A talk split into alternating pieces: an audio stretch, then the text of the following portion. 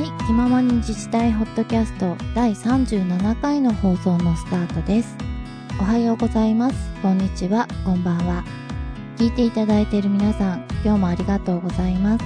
この番組は NPO 法人デジタルガバメントラボ通称 DGL の音声配信番組です。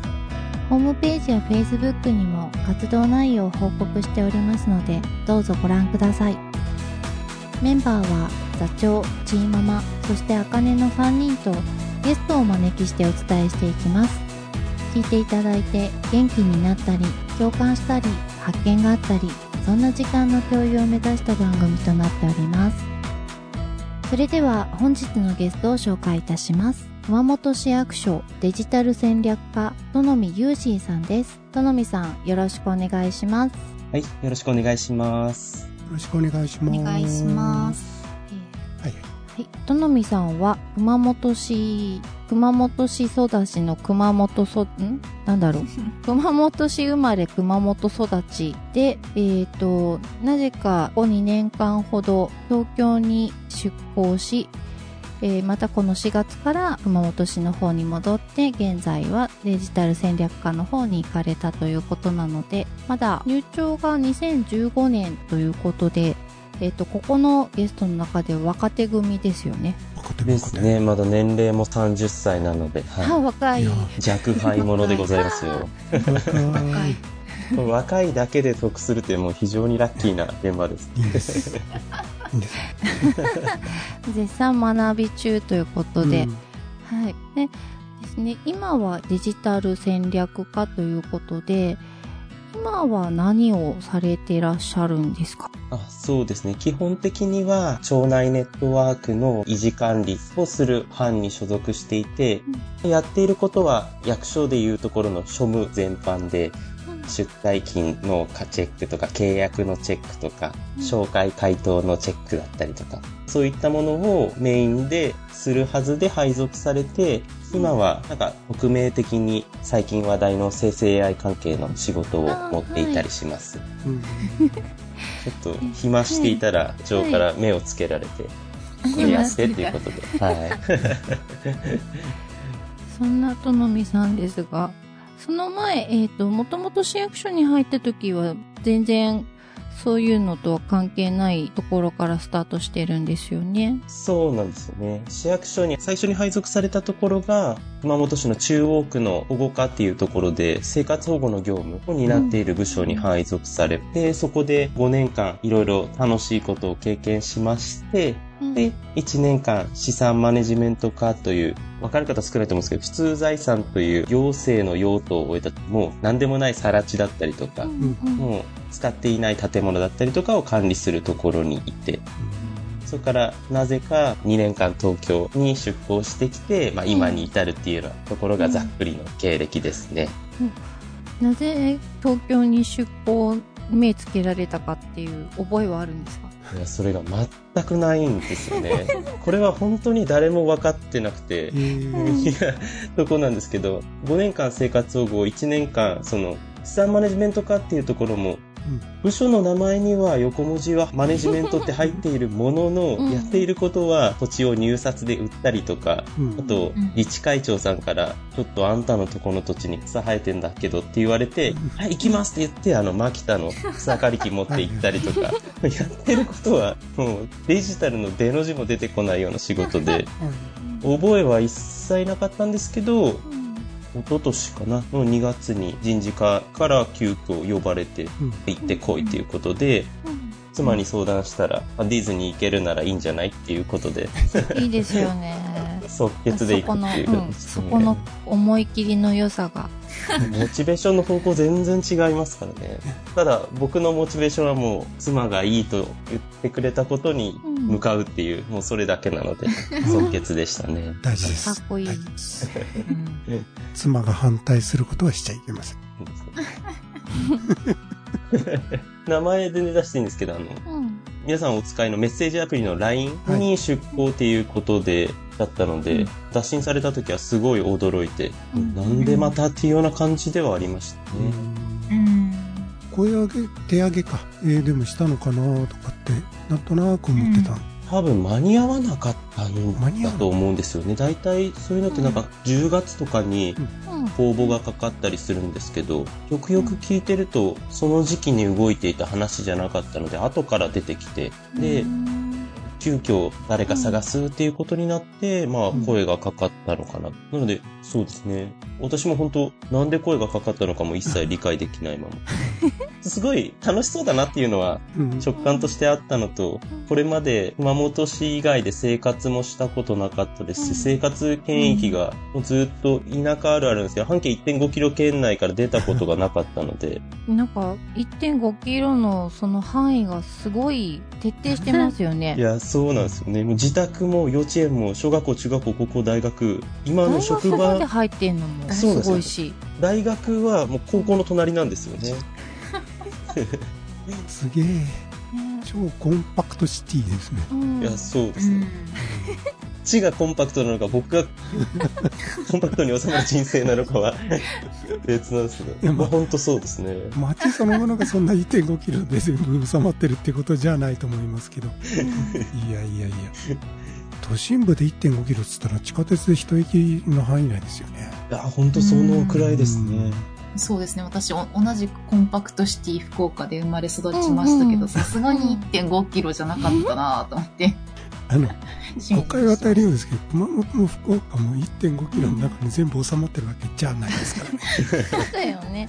むしろ、なんだろう、車がないと生きていけないくらいな、なんか感じで、道路の幅広そうだなって思ってんだけど。確かにそうですね。うん熊本は車がないと生きていけないんですけど、道路の幅とかがすごい狭くて、あ、狭いんだ。車線数もですね、すごいうん。少ないので、もう渋滞都市としては非常に実は有名でして、そうなんですね。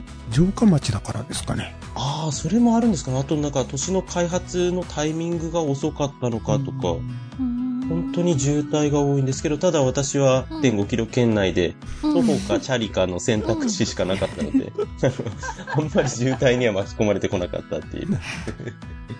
そうですよね。1.5キロのパンチ力がすごいなと思って。そうそうそうそう。え、だってさ、熊本市市役所にとのみくんに会いに行ったら、うんあの、それから1.5キロ圏内で全部を紹介してもらえるんでしょ？あもちろんですね。自宅から1番目の家、2番目の家、3番目の家、今の家も全部入ってます。全部、家も全部入ってるんだ。家も全部入ってますね。そんだけ引っ越したけど1.5からは出ない。そうですね。今、この家含めて、家5個ぐらいですか実家がその中に入ってて、はい。全部その範囲内です。あと、基礎がすごい弱くてですね。うんで、高校を選ぶときも、もう、母から、あなたが行ける高校はこことここしかないよ。言わ物理れて的にね。そうです、そうです。あ、そうなんだって思って。い 素直。やそれ以外は朝は起こせませんからって言われて、はいそこに行ったみたいな。で、まあ大学もそこの隣なので。なるほどうん。遠いと早く起こさなくちゃいけないから、そうです、そうです。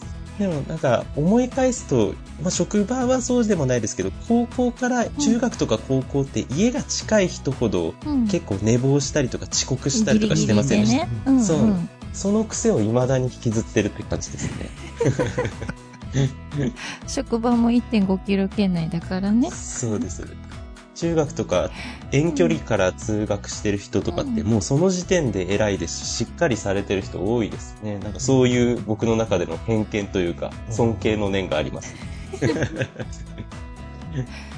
そんな生活を送ってて、うん東京に行ってどうでした？東京も1.5キロ、会社から1.5キロってわけじゃないですよ。そうですね。会社までは通勤に4、50分電車に揺られてはい。ドアトゥードアでかかるのであまあ大体普通。辛かったんですけど、うん。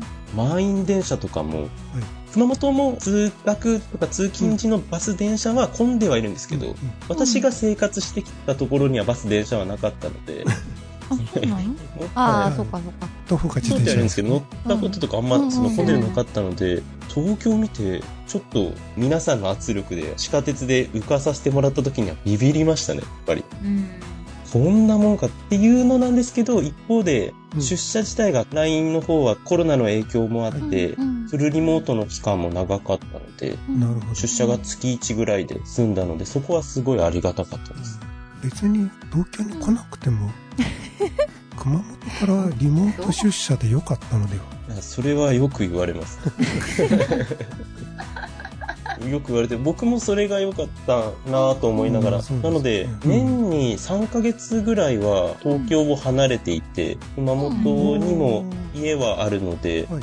熊本の家で過ごしたりとか、あと、子供がその間に生まれたので、うんうんうんで、妻が実家で子供を産んでいたので、実家から仕事したりとか、うんはい、いろんなとこで、なのでリモートワークって別に在宅勤務じゃなくてリモートワークなので、どこでもできるっていうのは非常にありがたかったですね。あ、そうですね。そうすると、まあタイミング的にはちょうど良かったのかもしれないですよね。よくコロナ禍でどこにも行けなかったねって言われるんですけど、うんうん結構家が好きなので、私としては、はい、もうウェルカムな状況でしたね、コロナっていうのは。ね。今は、えっ、と、リモートワークはほとんどされてないところになっちゃってるんですかね？そうですね、ほとんどしてない。実は今日してたんですけど、うんあ、はい。若干体調が悪い時にリモートワークするぐらいで、基本的には出社ですね。出社も、こんだけリモートしてきて言うのもあるんですけど、出社がすごい楽しくて、毎朝歩いて通勤したりか、自転車で通勤してるんですけど、まあ歩いてだと25分ぐらい。本当、うん今日何しようかなとか、よだれ垂らしながら出勤してるぐらい職場が好きで。なので、うん、リモートじゃない職場でよかったなって思ってます、ね。っていうのも、フルリモートの会社だと出勤しても誰もいないので、意味がないんですよね。ほど。わかんない。なんかね、人に会いに行ったはずなのに、会う人が結局オンライン上なんだよね。ああ、そうなんです。寂しいんですよね。うん一番ベストは、うん自宅が職場になって、職場のみんながうちに来て仕事するのが一番ベストなんですけど、そのやばい。在宅でみんなで一緒に仕事するのがベストなんですけど、まあもちろんそういうわけにもいかないので、まあ、どっち取るならっていうと出社かなっていう感じで出社してますね。いやー1.5キロ理論が生きてますね、やっぱり。出社したら、今のが町内ネットワークの維持管理とかしている班なので、う。うんん。何もしてないんですけどパソコンが壊れましたみたいな問い合わせを受けたりする部署なんですよね。うんうんでうん理由がわからないので、うん。行きますって言って、うん。その部署に行くんですけど、そういうところで人と関わって、何もしてないのに壊れた時って、何もしてないのに治ったりするじゃないですか。僕行っただけなんですけど、すごい感謝されて、いや、こんないい仕事はないなと思いながら。おちゃらけて言ってますけど、でも人、市民のためには直接的にはなってない部署ですけど、うん。同じ仲間のためになってるなって感じれる仕事があるので、うんその点は出社して、うん、業務ができていいなって思う点ですね。うん星はあるあるですね。はい。だいたい壊れた時に、何もしてないんですけどって必ずなぜか言う。自分の正当性をですね。うん。はいでもよく聞くと、なんかしてたりすることも結構多いと。まあ、うん。うん。でもまあそこら辺は丁寧に紐解いてあげると、なぜか、なぜかというか、うんありがたがられるんですよ。そういうトライアンドエラーというか、うん。いう業務って、すごい気づきが多くて、あ、うん。こういう風なことするんだとか、うん。うん。それ自体が面白かったりもしますね。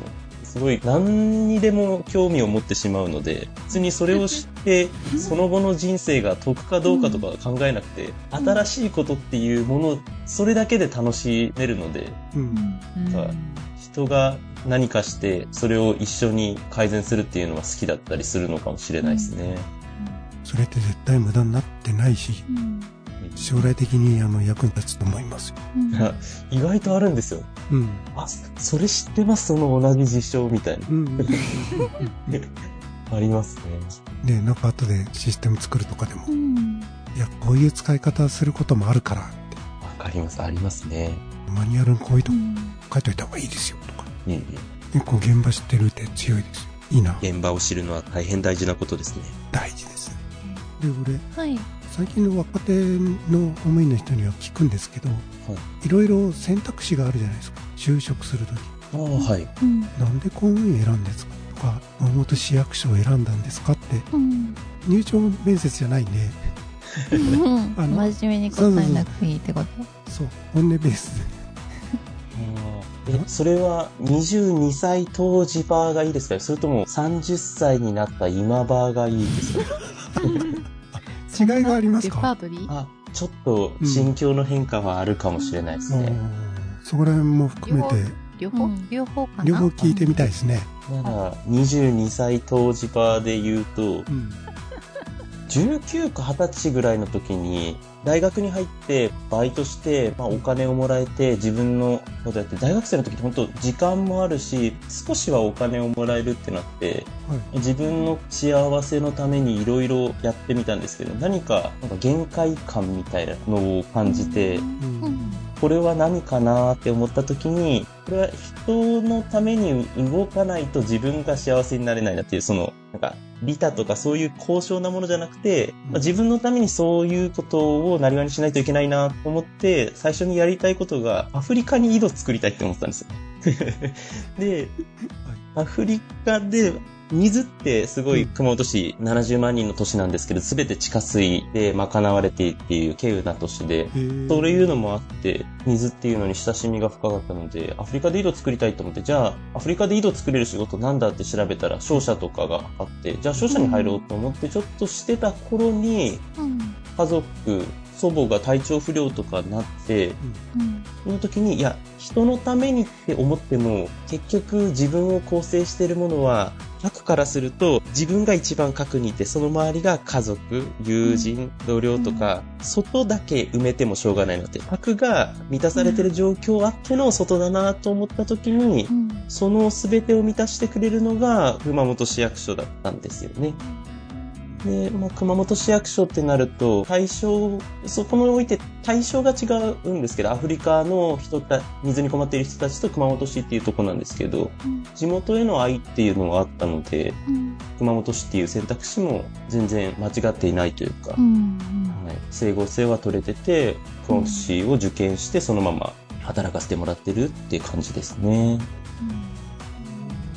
で、30歳の今だと、うんさほど変わってはないんですけど、やっぱり年を経るごとに自分の幸せというものの中の本当の自分の幸せ、例えば映画を見るとかお菓子を食べるとか、まあそっちの方っていう割合がどんどんどんどん少なくなってきて、どちらかというと社会への帰属意識とか、社会に対する愛みたいなところが増えていっていて、自分の人生をより良くするための仕事として、ついでに公務員やってる、みたいな感覚に30歳にはだいぶなってきてますね。うんすいません、ちょっと説明ベタで。いやいやいや。いやいやいやいや。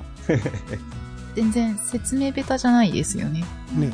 なんかすごいしっくりくるんですけど、今回毎度のことをえっ、といろいろ事前アンケートを書いていただいてるんですけどなんかなんですかね。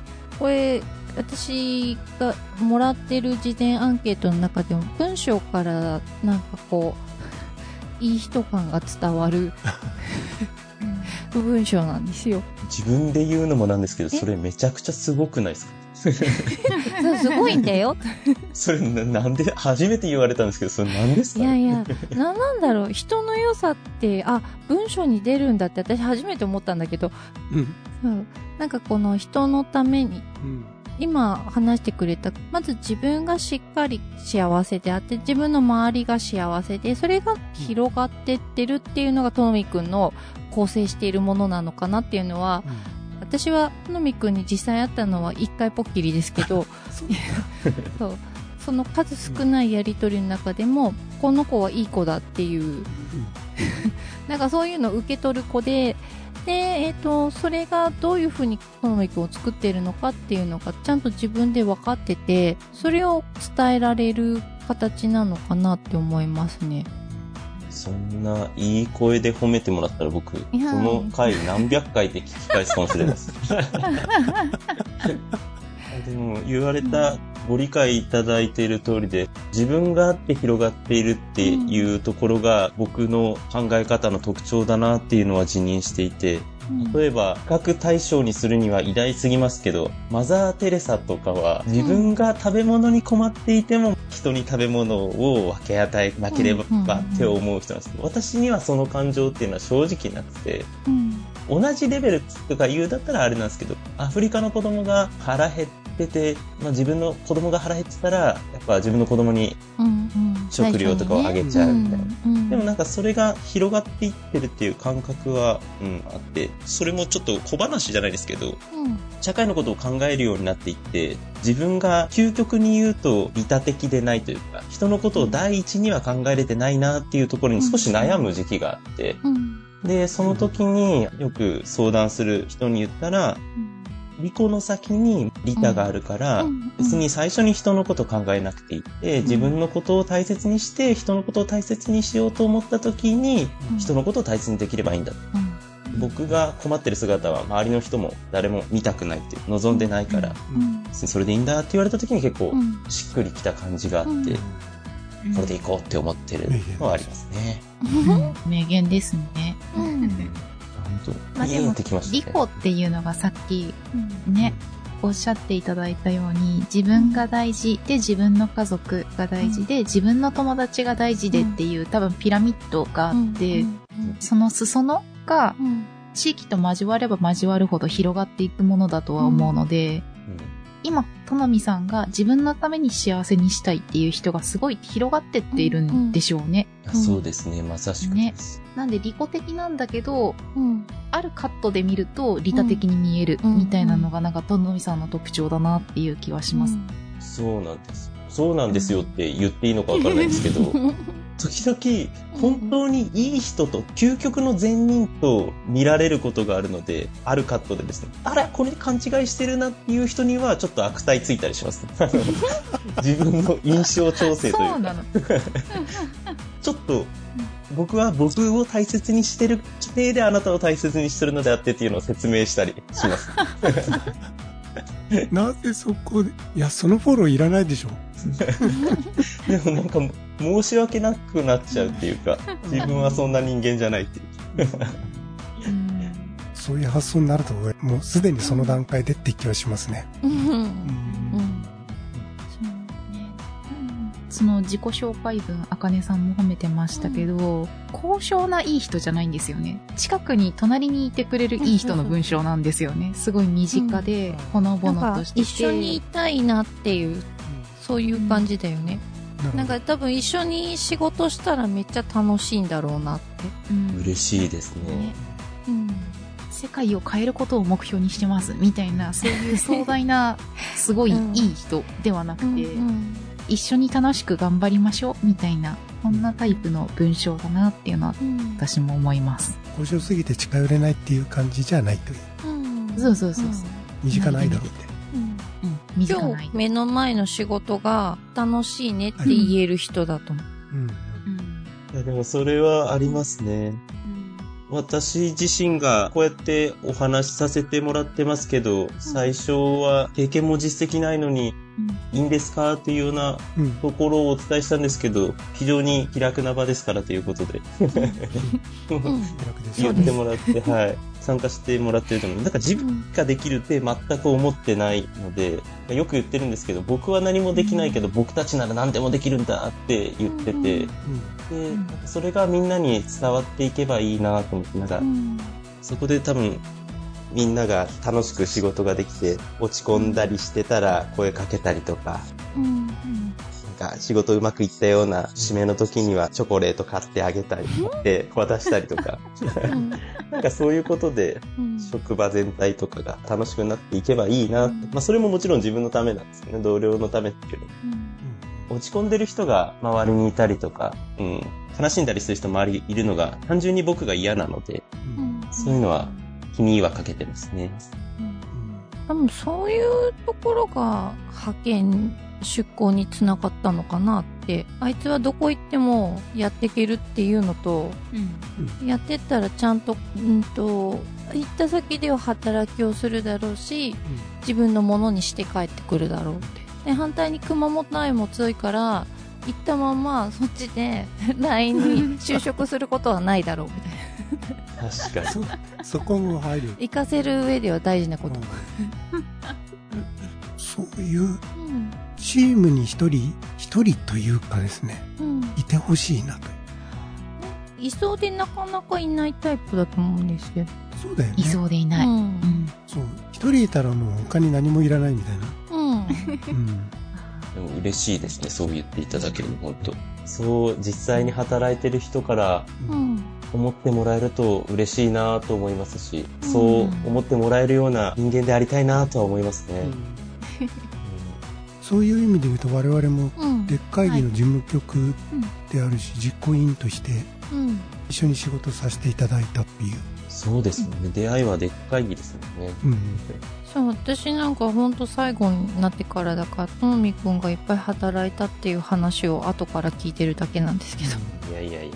ともみくんがいたから進んだったって いやもう私は LINE の上司の通訳をしていたまでで、微力ながらです。いえいえその通訳がめっちゃ大事だったんでしょ？うん架け橋となれたらそれでよかったかなと思いう。え。台風の目にいて近いところって暴風来たりするじゃないですか。いろいろ考えていってるね うん、そうそうそう。なんで、うん大変お世話になりましたというはい感じですね。いえいえ。でも、ああやって、なんていうんですかね、違う、熊本市役所とかだと特にそうなのかもしれないんですけど、うん死亡理由だったりとか、生まれ育った環境が似たり寄ったりしてますし、うん死亡理由とかも似たりしてて、同じような仕事をしてるので、うんこう、バックボーンが同じで、物事をあれあれそれそれで通じるとことかも結構あるんです。一方で、デック会議の場合は、公共っていうところでの共通点はあるものの、多種多様な方が揃っていて、うんそういった方々が第1回のイベントを実施するにあたって意思決定していくっていうところの現場に立ち会えたっていうのは、うん。すごい、まあ、事務方なのであまり意思決定には関わってないですが、いやいや。うん、すごい貴重な経験をさせてもらえたなっていうのは振り返ると思います。でっかい議の話は前の江口さんの回を聞いていただけると、うんあはい。台風の目ですから。えーこれと合わせて聞いていただけるとですね、実情がよくわかるんではないかと思いますけど。でも本当にあの話が拡散しそうなっていうか、私も途中から入ったんですけど、まあ話がまとまんないなと。そう、そう。そう。なんですよね。そうそうそう。で、その時に時々うん。いいタイミングでうん。田野さんがカットインしてきたりとかです。ねうん。話に、いや、これこれでいいんですか？とかっていう話に返ってくるのが、実に横から聞いていて、うん。ふむふむと、この人できると。路地側からするともちろんうん。宿泊先であったりとか、うん。旅行会社との調整をするにあたって、決定事項を持ち帰らないと思います。アジェンダとして載ってて、うん。でアジェンダとして載って話してるんだけど、いつの間にか楽しい方の話になっちゃって、うんで、結局決まってないけども、満足感を持ってみんな次みたいに言うとき、ちょ、ちょっと待ってくださいって。それは認識間違ってないですか？みたいなのは確かにありましたね。おーああそっかそう、うん。そうだね。そういうのする人そうだね。いなさそうだね。でも、そういう流れの時に、はい。うまくカットインして、結論をね、導き出すのってうん。結構難しいんそうですよね。ですよ。私も不慣れだったので、どのタイミングでっていうのが、いやいやいやい楽しい話で、かつ、や。うん。そこが意外と、なんか、本質の話を、今のうん話題の流れじゃないとはいえども、本質の話をしてたりするので、うんうんまあ、切るのもどうかなっていうような話もあるので、タイミングとかすごい、うまくできていたかは別にして、考えながらやっていたとこはありますね。うん結構、うん会議が長くなるパターンでしたもんね。いや、本当ですよね。いや、3時間ぐらい、夜の11時ぐらいまでとかやってて、すごいえー次とのみくんいないの？そう、えー。第2回ないの？そうですね、ぜひ参加者として。でも、ちょっとこの前、職場の LINE の時の上司に久しぶりに会って、うん。ないの？って言われて、うん。なんか本気で考えてみると、うん。時間あればしたいなとは思ったんですけど、そこはもう僕の夜の時間っていうのはうん。家族であったりとかの時間とトレードオフなので、その迷いどころですね。はいうん、悩みどころですよ。うん。うんでも、期待してます。中の勝手が分かってる方がワンデー、ツーデースタッフうん。当日だけとかで来てもらえるって、それはそれで心強い気もするので、うんね、バランス見ながら、そうそう。毎週3当日分だけ時間とかはね、うん。言わないで。うん。そんなつもりはないし。そうそう。うん。これはちょっと、人たちがやるものなので、ええちゃんと自分のことだって思って言ってますよ。うんあ、自覚はあったのね。う。うんん。でも、自覚あるある。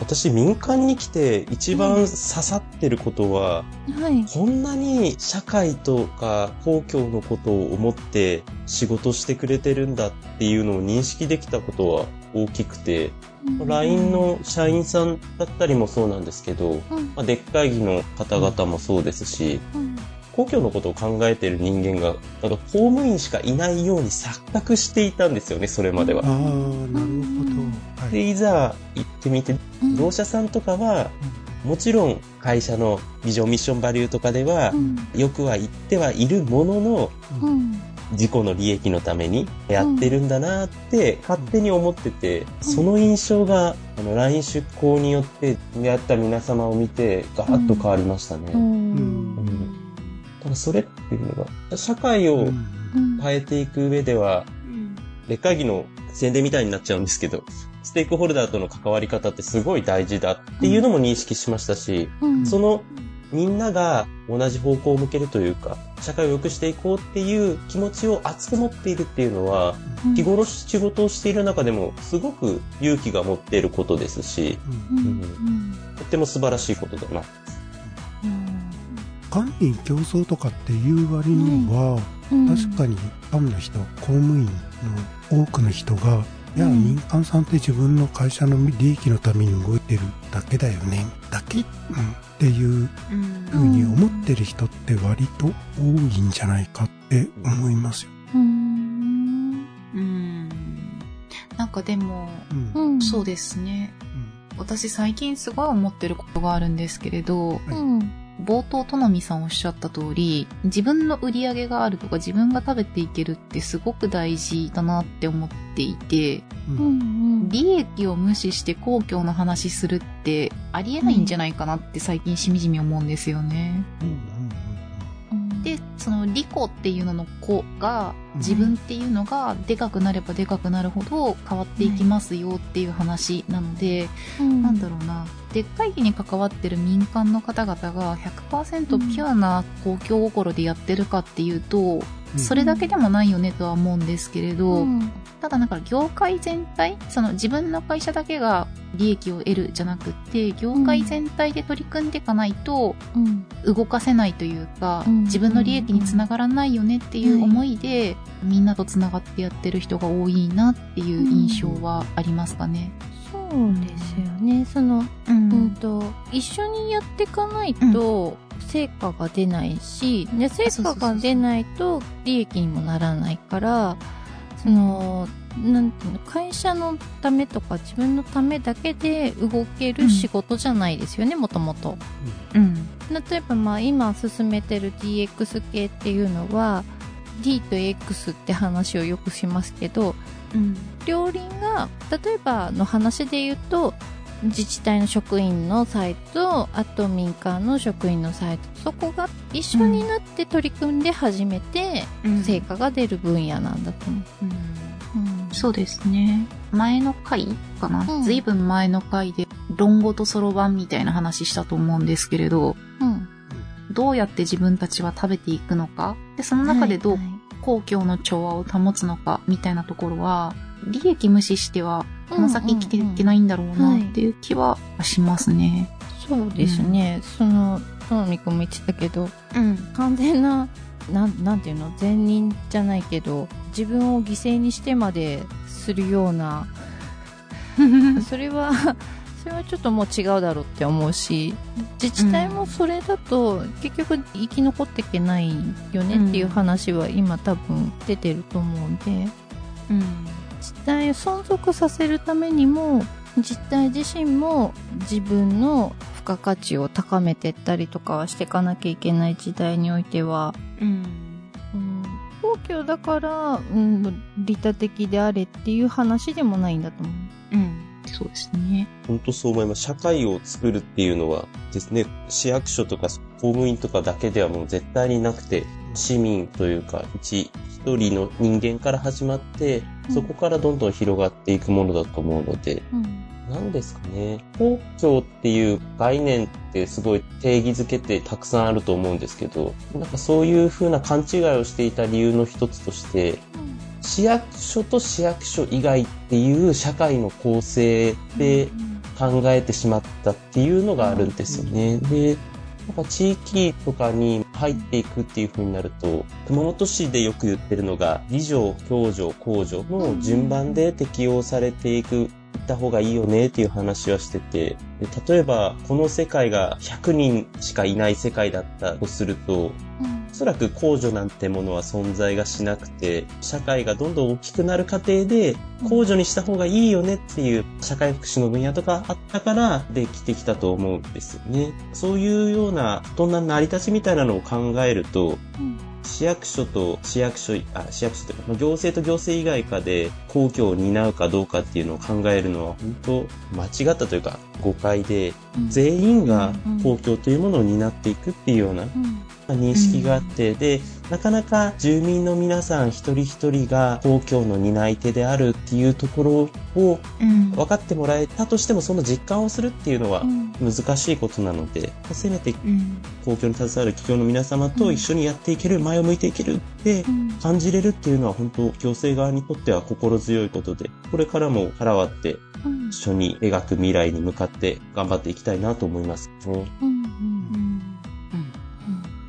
まず、うんうんしかみんな言わないんです。いや、うんなんだろう、ここ最近35回に出演してもらった色紙の八木さんとか、うん。あとは、さっき論語とそろばんって話してましたけど、29回出てくださった深谷市の福島さんとか、うん。今までのゲストの方とお伺いしてたことと、うん。ね、角度とかそれぞれのアプローチは違うけど、同じところに至るんだなっていうのをちょっと聞きながら、しみじみ感じてたっていうところですね。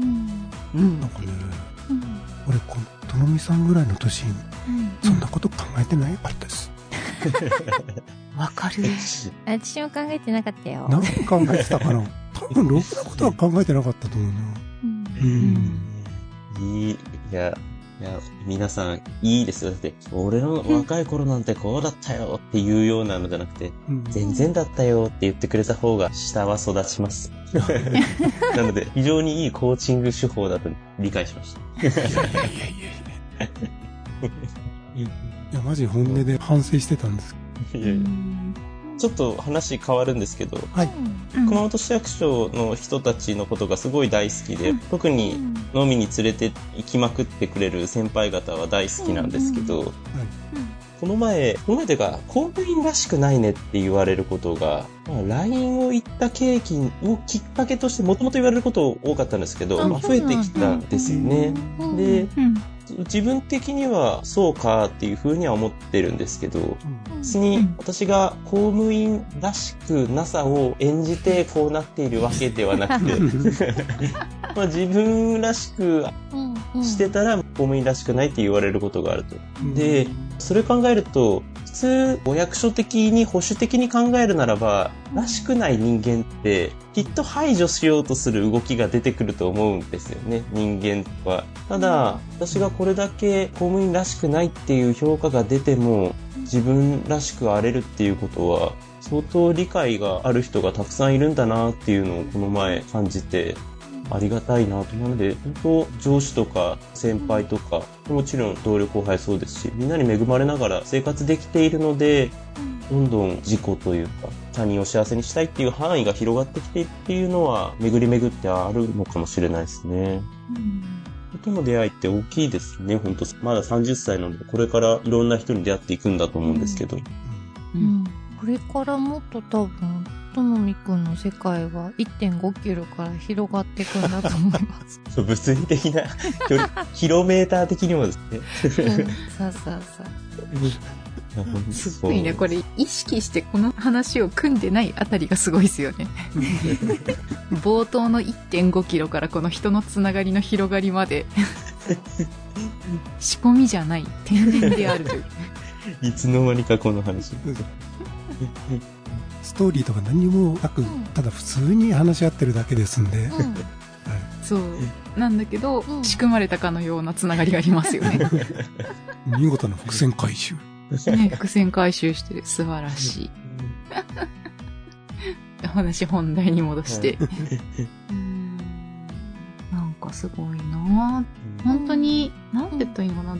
自分が30代の頃って、もうちょっと何者かになろうとしすぎて力入ってた気がしていて、こんなに周りを大切にしようとか、そんな気持ちなかったなぁっていうのを今すごいしみじみ感じてる感じですね。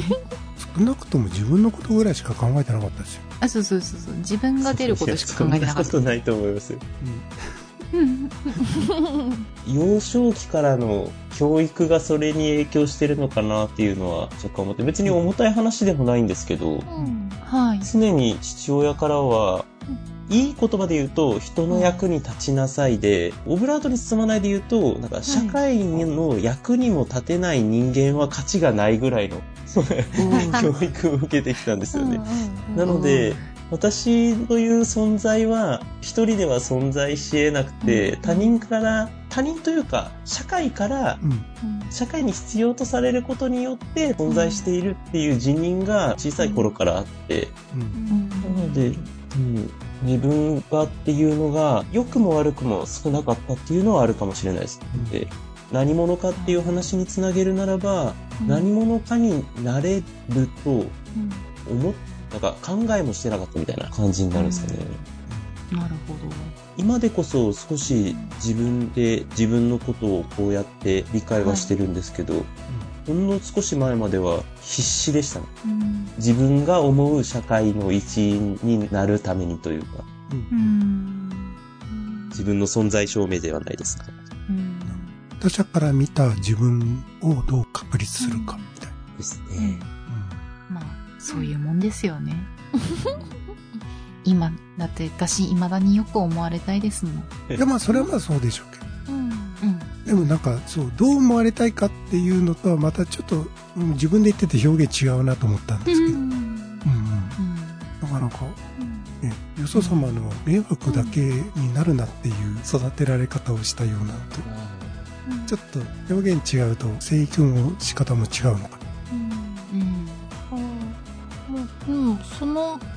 にちゃんと大事にされてるからだと思うん。う。う。うんん。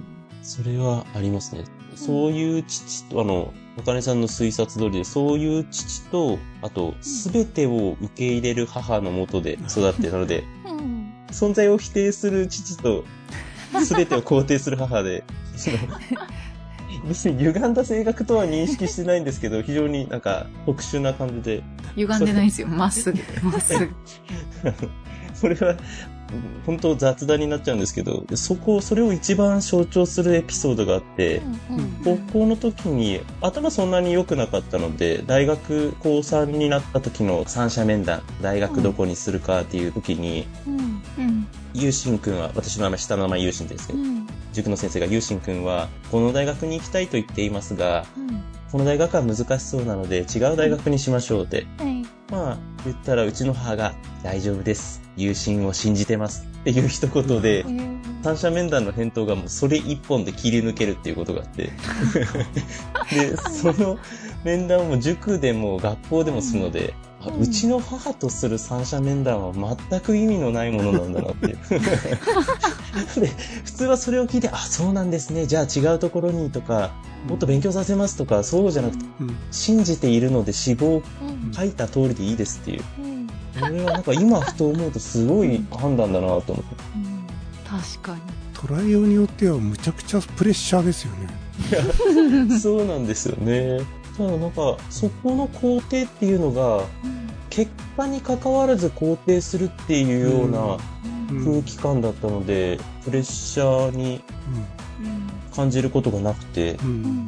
そのまま、なので、そういうところのマインドっていうのはうん何か緊張する場面だったりとか、うん勝負する場面で、結局大丈夫だっていうところのうんマインドには繋がってるので、うん絶大なる信頼感に基づいた。そうですよね。そんだけ信頼されるとプレッシャーにも感じないのか。うんそうですね。もう、存在そのものだ。うん別にねうん。お母さんにとっては挑戦とそこを選んで受けるっていうことをとみくんが選んだったらそれでいいじゃんっていう話なんだと思うんですよ合格するかどうかじゃないんだと思うんでそうだね。うん慣れねえななれねえな。いいムーってやつだな。うん私も二人の子を持つ親ですけど、うんそう子供がなった時に、うん自分が思う最善策みたいなのをアドバイスとか口出しちゃったりしそうだなって思うんですよね。うん。ただ、それって親子という関係であっても押し付けになる場合もあって、うん私の母は全く押し付けずに自己決定を尊重するっていうのがあったのでよかったなと思ってで、例えばこれがちょっと話それちゃうんですけど、他人に対して自分が思う最善策みたいなのを押し付けるって、これは良くない手だなっていうのは認識していて、相手が何にも考えていなかったらまだしも結構公務員の方は非常に奥ゆかしいので発言はしなくてもうん。結構考えているっていう方は多いわけなんですよね。うん。なので、例えば1時間ミーティングしても聞き出せないこととかあるので、うん本当に寄り添って寄り添って聞き出して聞き出して空っぽかもしれないって思った時には提案してもいいかなと思うんですけど、うん最初からとか挙手しなかったので、これでいきますとかいう進め方はしないようにしなきゃなっていうのはうん。思いますね。その母と関わってきた経験上からも。結構今、うん、その言葉はそう結構ずっしりきましたね。うん。お母さんとしては。自己決定って本当大事ですよね。うん。けど、うんなんだろう。まあ、奥ゆかしいもそうですし、自己肯定感が低い方って、自分を表明するまでにすごい時間かかりますよね。自分でもね、出せないんだろうからね。うん。何？前言ってた公務員自己肯定感低い話。うん。公務員っていうか、まあ、日本人の一定傾向なのかもしれないですけどね。ああ、なるほど。うん。私なんか、公務員は特にって言ってますけれど、それよりそもそも日本人っていう感じがします。うん。うん。そういうのを、うん。なんていうんですかね。自分が思っていることを発言するっていうことが、とても素晴らしいことだと思うんですけど、うんそれを相手には強要したくないなっていうのはすごい思っていて、うんそこの相手の感情とかまで含めた上で仲間として一緒に仕事とかやりたいですよね。うん。私が福祉出身だからそういうことを思うのかもしれないですけど、生活保護の現場とかでも、何かネットとかではうん。働ける人がうん。だらしなくやってるみたいなことで叩かれることもありますけど、現場で働いた一経験者としては、みんながみんなそうっていうわけじゃもちろんなくて、いろんな経験があって苦悩があって、頑張ろうとしても頑張れないというか立ち上がれない方っていうのがいっぱいいるので、何か自分の物差しでいい悪いとかでこうなってほしいっていうのはすごいおこがましいなと思いますし、相手の物差し、その物差しに寄り添うっていうのは、うん、誰に関わるにしろ大事にしたいことですね。ああそうですよね。うん。決して同じ世界線では語れないですけれど、例えばダイエットとかも痩せなきゃいけないって分かってんだよみたいな。うんけど痩せられない、行動を変えられないってあるじゃないですか、普通に。身近なところですらそうなのに、ましてやお金とか、なんだろう、そういったところが仕事とか、もっと変更しづらいものですかね、体重よりも。うんもっと変更しづらいものになったら、それはなかなか変えられないですよね。ぁとのみくんの柔らかい言葉で、すごい、なんて言ったらいいんだろう、重たいのが入ってきて、うーんってしか言えないっていう。自分の底の浅さが、いやいやいや、皆さん多分ナチュ。ラルにやられてるんだと思う。近代まれに見るゲストの発言に、うーんで止まる回。盛り上がってないじゃないですか。いやいやいや、違う違う違う違う違う違う違う、もうめちゃくちゃ盛り上がってるんですよ。そうそうそうそうそう。そうそう。ただ我々にそれを引き出す能力がないっていうだけです。そう、発言にやられてるっていう感じだよね。そうそうそう。そうそうそう。いやいや、もう。うん。もうちょっと、これ以上やられると持たないので、そろそろ時間もいいところなんで、相当強引な締めに入りましたけど、今。うんははい。そうですね。いまた、とのみくんとはおしゃべりしたいですけど、うん。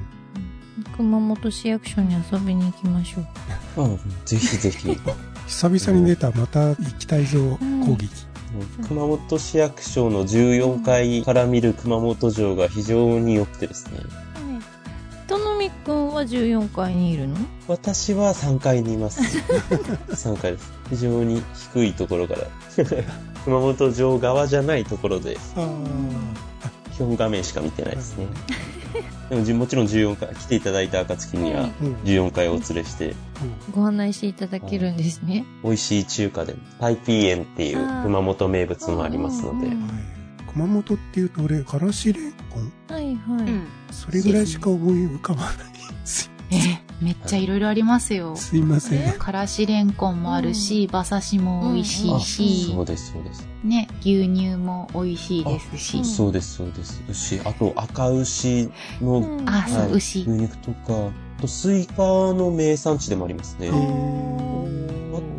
は、トマトが意外と生産量が多くて、東京で買うとすごい高いんですけど、うん。うん。塩トマトってご存知ですか？知らない。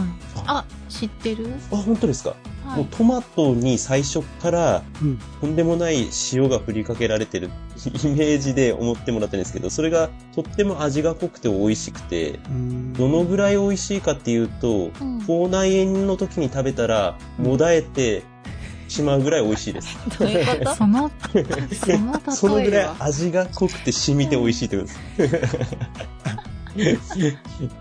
なので、その、熊本県の八代市にある塩トマトが美味しいんですけど、そこは県内消費量よりも関東とかの消費量の方がなんか多いのか、結構、はい、持っていかれて、高いレストランとかに、うん。ううんん、納品されてるっていうのを聞いたことあるので、なんかブブランド的に扱われてるようなトマトですね。えー初めて聞きました。